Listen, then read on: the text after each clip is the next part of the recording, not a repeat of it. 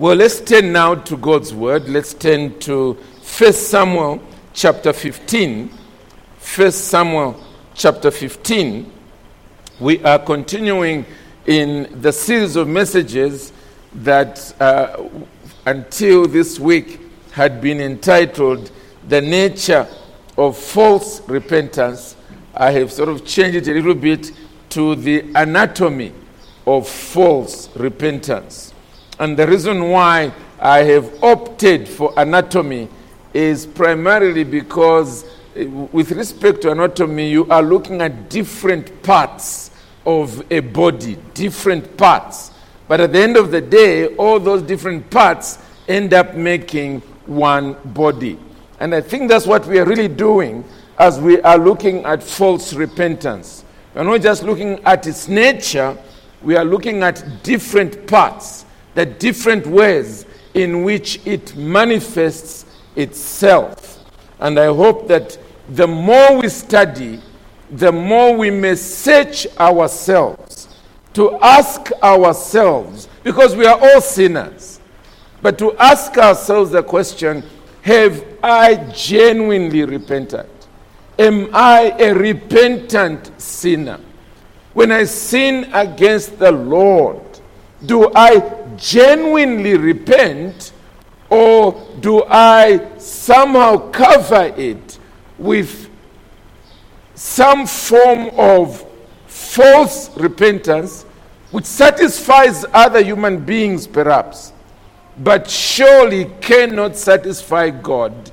And on the final day of judgment, I will pay for it.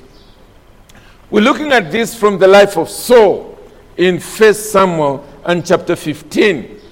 Initially, we saw the nature of true obedience in the way in which God commanded um, Saul in order for him to go and annihilate completely uh, the Amalekites and everything about them.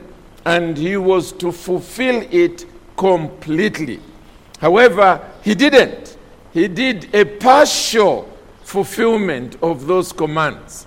And the point we're making there is that the nature of obedience is that it must be comprehensive. You don't choose which parts of God's commands you apply to your life and then reject others.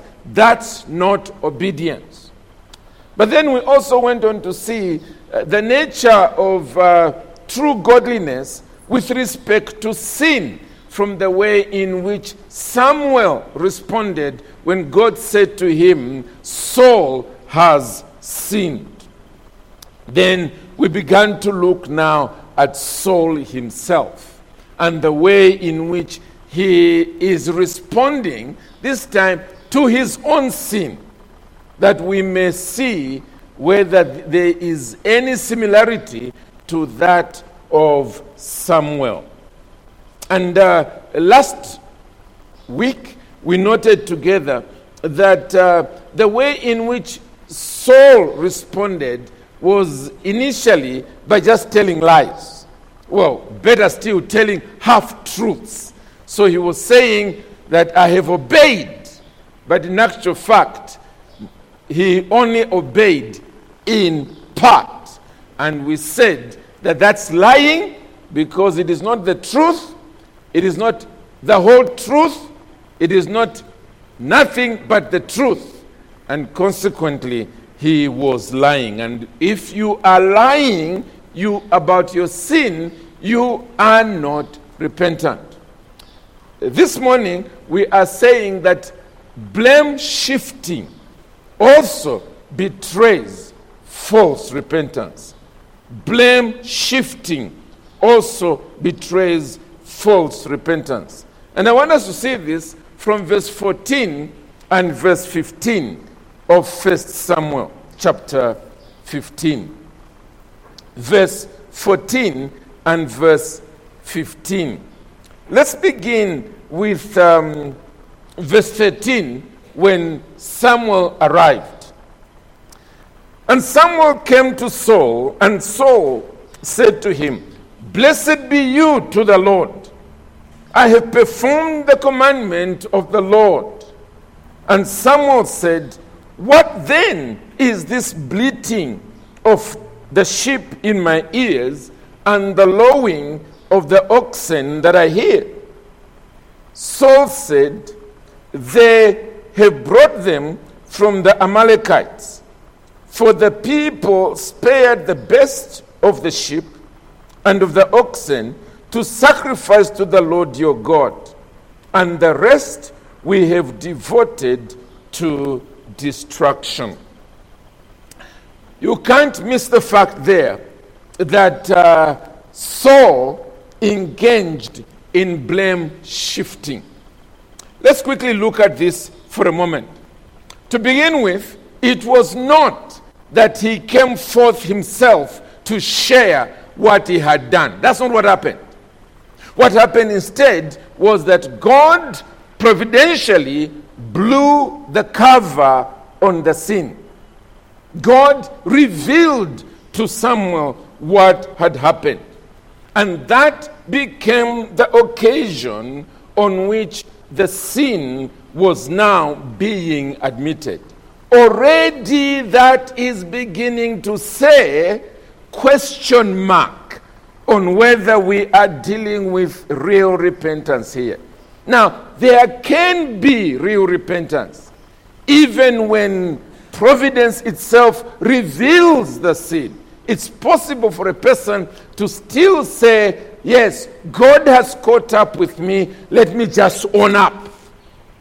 But often, when it is God Himself who, as it were, lifts the cover or opens the wardrobe doors, and consequently the skeletons fall out, often you can be sure that that same effort of hiding sin continues, but now it just changes form.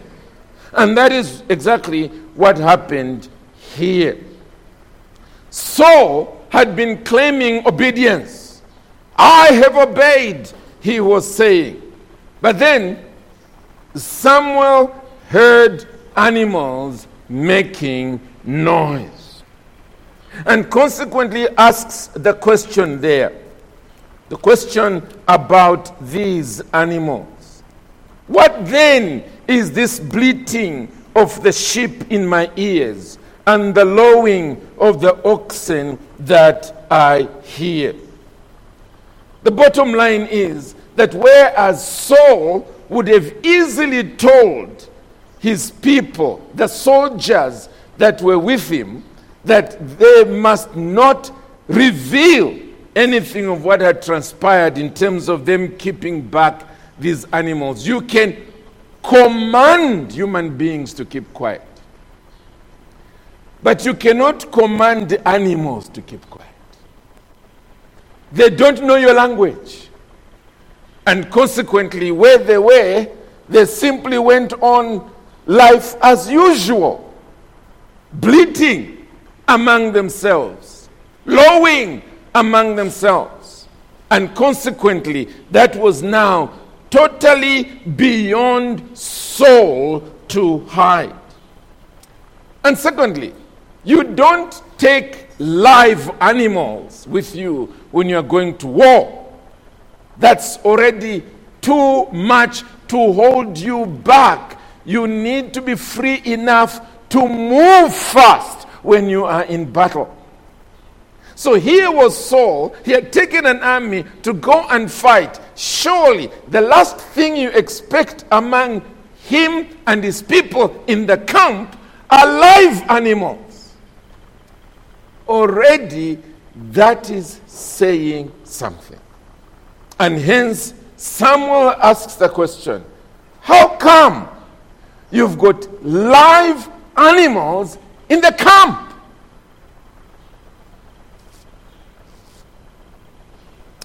Often, that's how God works, isn't it? It is in providence. That which is a telltale sign finally unveils that there is a sin. Uh, for instance, you might be somebody who is well known within the context of the home for a violent temper. Outside, nobody knows it. And you've warned the children, you've warned your wife that, hey, nobody should speak like this outside the home. Until one day, you do beat up your wife, and she's swollen. Well, it's very difficult to hide it. She's got a bandage on her face. She has to go to work. She works with a church member who then says to the elders, Mrs. So and so is looking rather bad.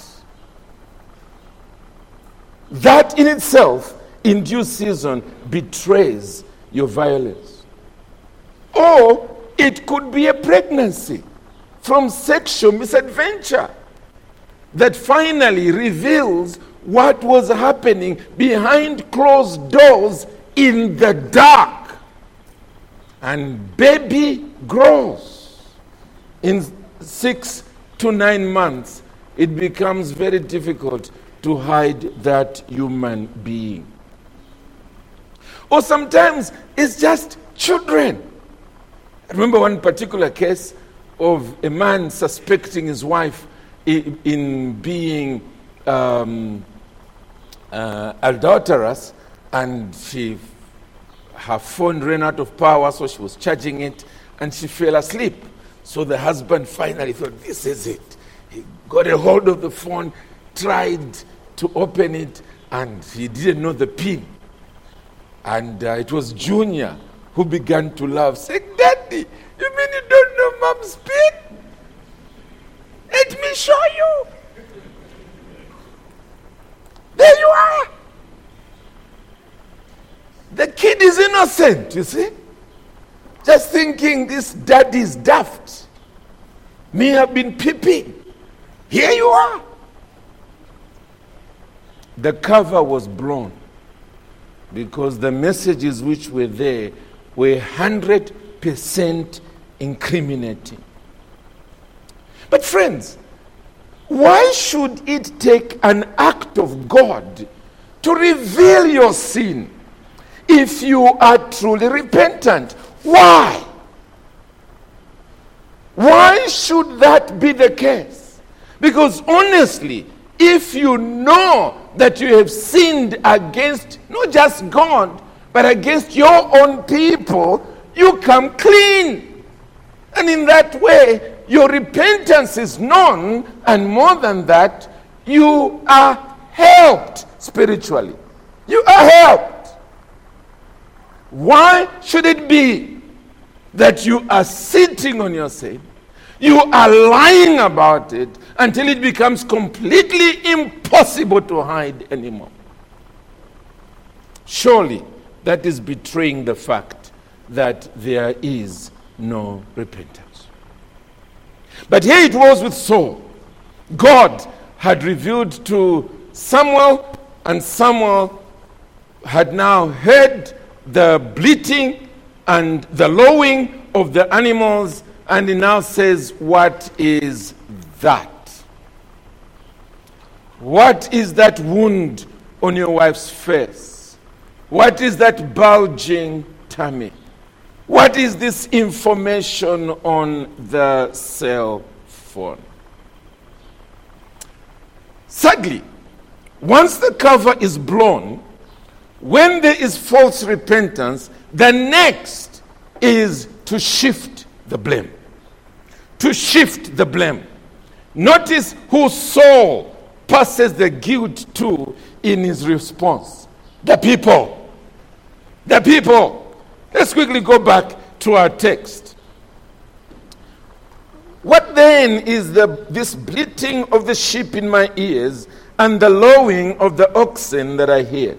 Saul said, They, not we, not me, they have brought them from the Amalekites. For the people spared the best of the sheep and the oxen. He was very quick to pass on the blame to others. It's not me, it's them. But if we go back to verse 9, look at the way it is phrased there. Verse 9.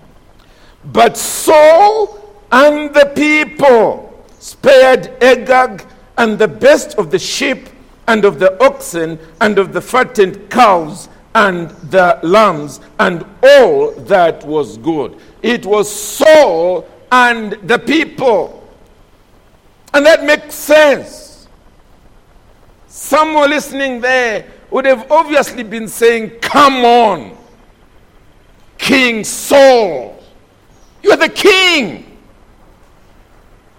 If these people were doing something wrong and you were opposed to it, you would have said it right there and then. In fact, you would have chopped off their heads knowing you.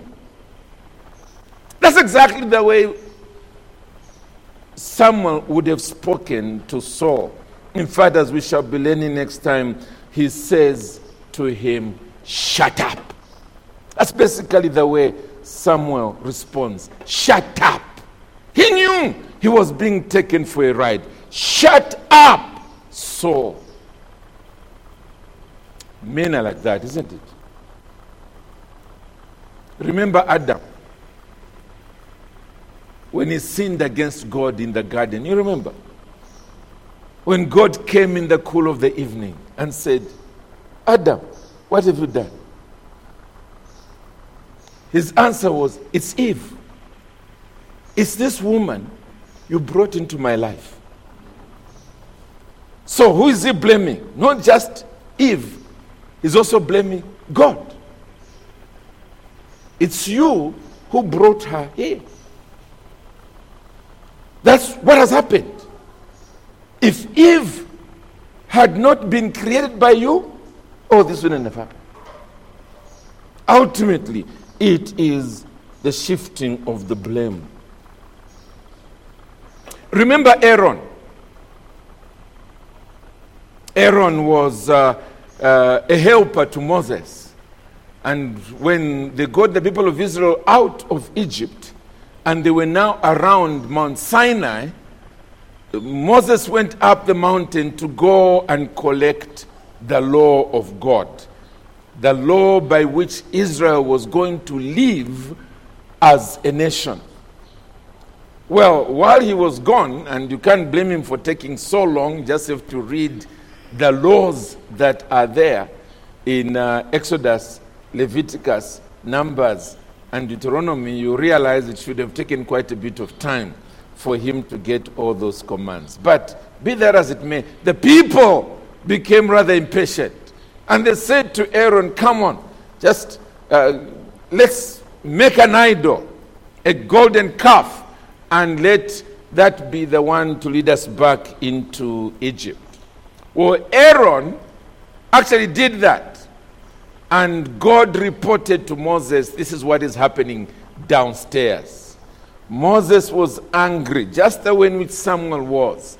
And he went down and as he saw the people dancing around this golden calf, he was so upset that he even broke the tablets of stone on which, especially, the Ten Commandments were written.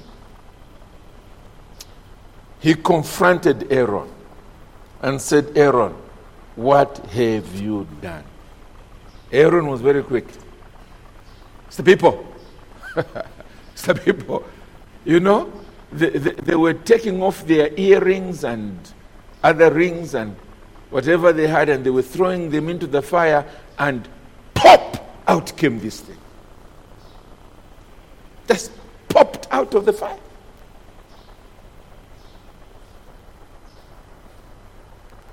You try it. You throw your rings and whatever it is into the fire. Let's see what will pop out definitely not a magnificent image of a calf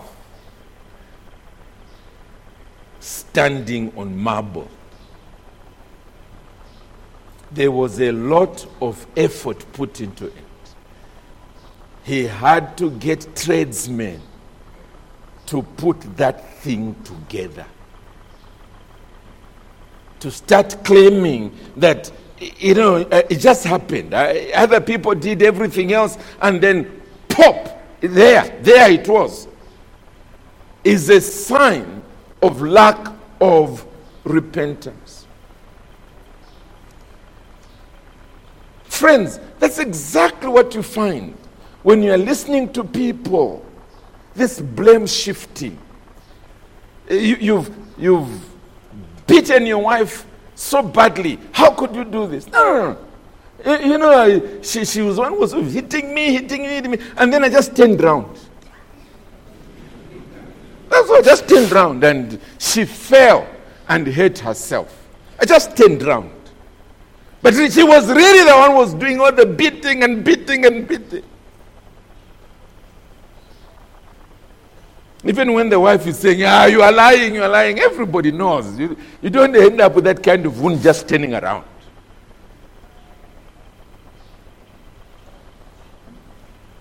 It's the same with sexual morality, isn't it? You know the way people excuse pornography on their phones? Isn't? I don't know. It just, you know, it must have been my friends. I just checked and pop. That was like the golden calf. Pop. You know? It just, yeah. I don't know. It's my friends. You know, I, I give my friend the phone. I think it must be my friend.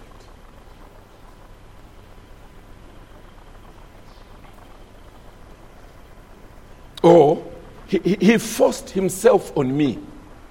Hmm? He forced himself on me. Now, let's follow the story a little bit. He, he, he asked you to go and visit him at his apartment. Yes. And you knew you would be the two of you together. Yes.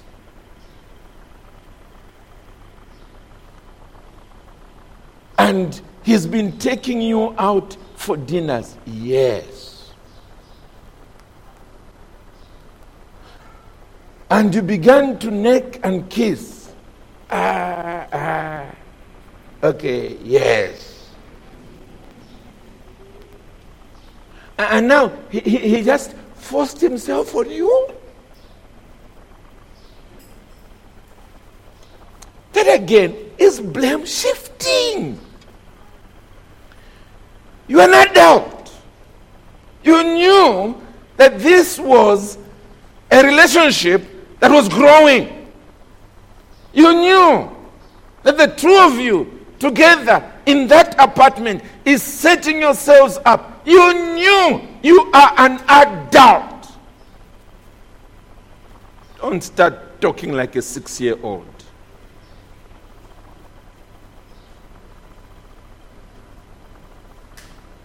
It's the same with fraud, isn't it? Basically, the same thing. It's no, you know, it, it was my friends. They, they, they're the ones who, you know, did all this. Me, they just said, sign here. And, you know, I, I didn't look very closely. I just signed. Well, how come some of that money is now in your account? Oh, it's my friends. You know, they're the ones who just put that money there. It's my friends. How come he didn't report it?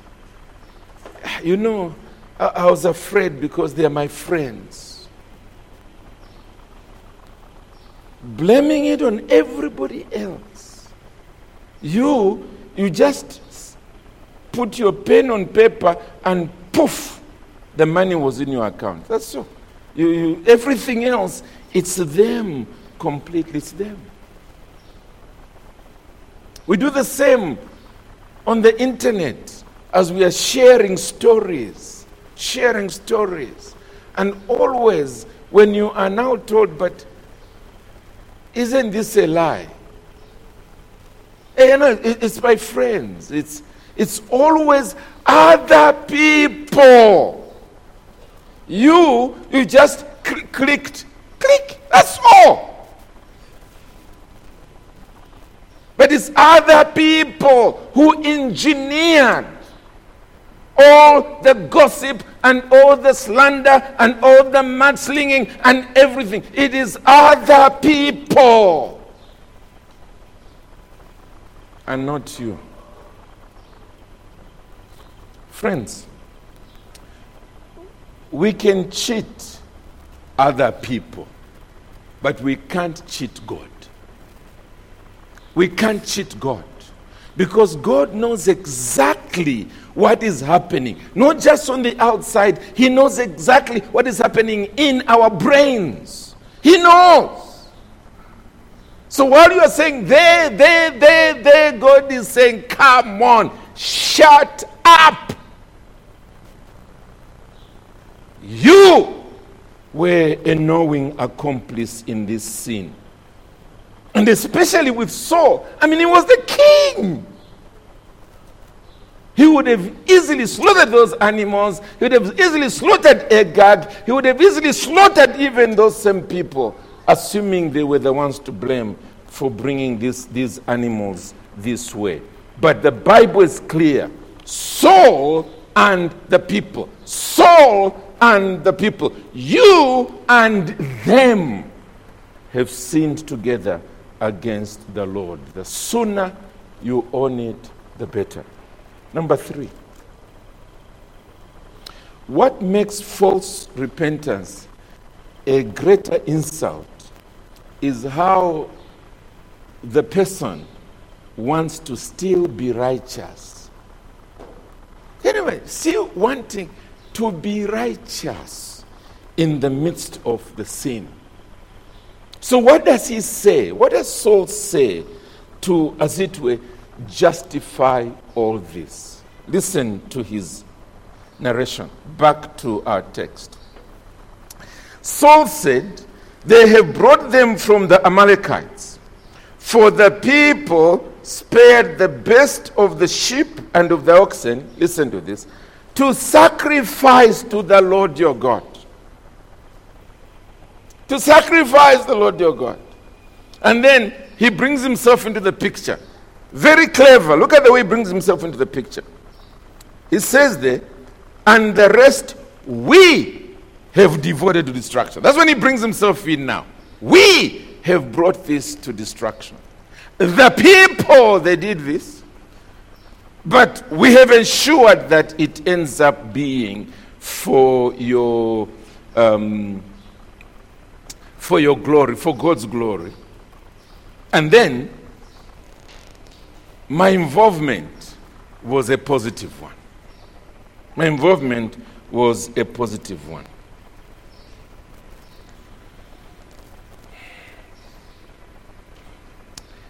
In other words, first of all, the, righteousness is in terms of the, this was meant for a holy purpose.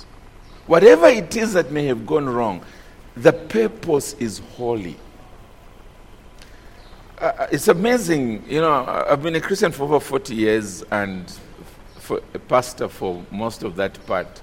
And it's amazing how when you confront a person, because you, you've heard that there's this been this unequal yoke, and you, you confront them, the excuse they always give is, you know, it's to evangelizing. Huh? Eh? Because, you know, if, if, if I part away from him, how will he be evangelized? What kind of elder or pastor are you that you want a soul to just perish? Huh? So, it's for a holy purpose. It's for holy purpose. And it's year after year after year. It's not that I want him to be my husband. Ah! That's not the point. It's I want him to be evangelized. And that's what I'm doing in this relationship. And then it just happened that, you know, end up being pregnant. It just happened. But actually, the, the purpose was a holy purpose. that he might be evangelized. But as I also said, it's this aspect of I did my best in the circumstances to sort out the mess. How is it? Well, it's the kind of statement that says something like, uh, mm, Yes, uh, you know, when I saw she's hurt, I rushed her to the hospital. Remember the example I gave earlier? You know, I turned around and, you know, accidentally I hit into her. She fell over the table, hurt herself. But, you know, uh, she, she was a little reluctant to go to the hospital, but I insisted. We need to go to the hospital. We need to go to the hospital. You see, that's how much I care for her. So I've turned the whole thing round. I'm not this guy who has this bad temper that therefore erupts and destroys. I'm a loving husband. I've taken her to the hospital. Oh, here's another one. When he knew that I was pregnant, he said you should abort.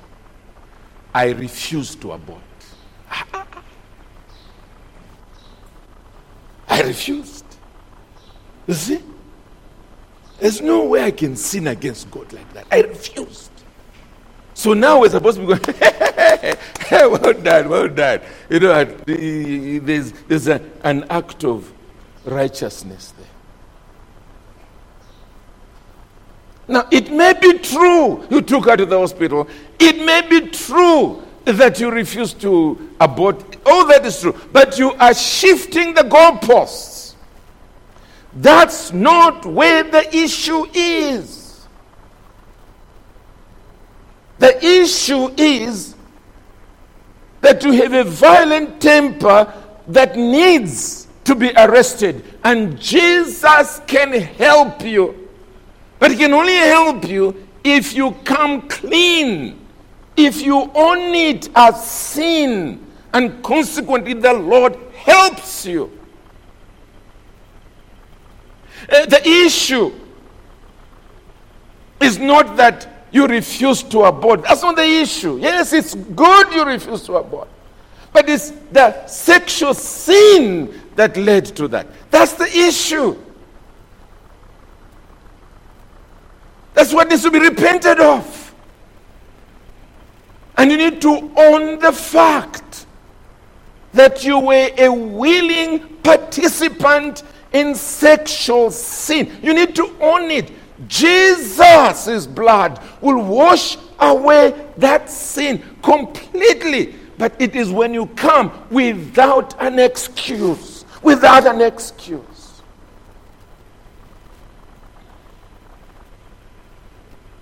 Are you willing to do that? Are you?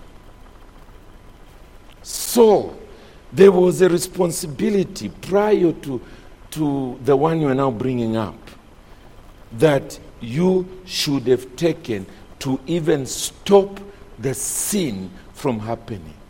And what was that? To follow God's clear command. God's clear command is this wipe out that entire nation. Wipe it out. That was the command.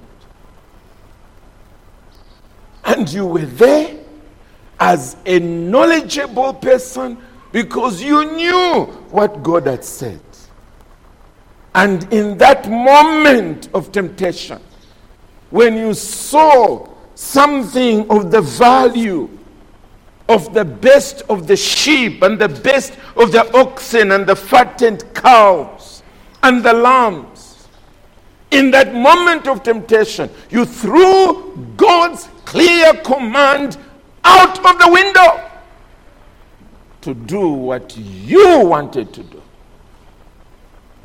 So, that's where your sin is.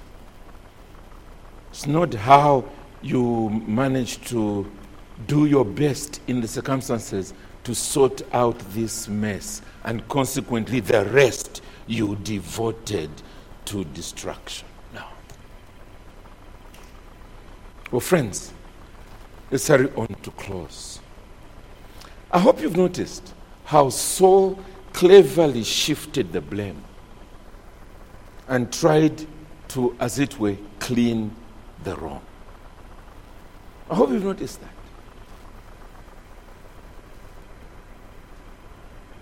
I made the statement, and I want to repeat that blame shifting betrays false repentance. That's what it does.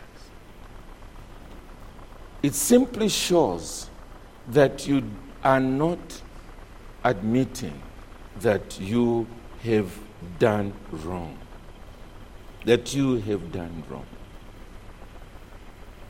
And often I want to repeat, it begins by the fact that now the sin can no longer be hidden. It can no longer be hidden. So your brain goes quickly into a phase damage control. That's the way you think now. Damage control. What should I do? Damage control.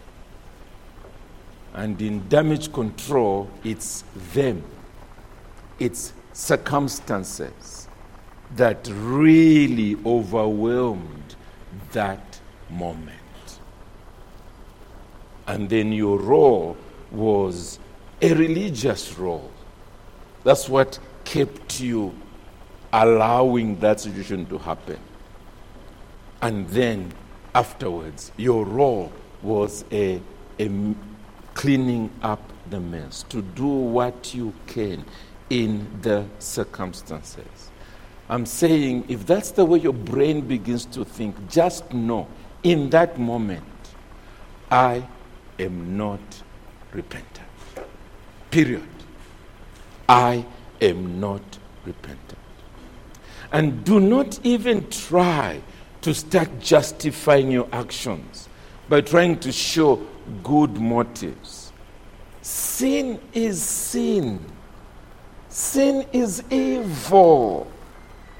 Going against God's clear command is wicked. Human beings may not appreciate that, but God does. And ultimately, it's before God you will need to stand.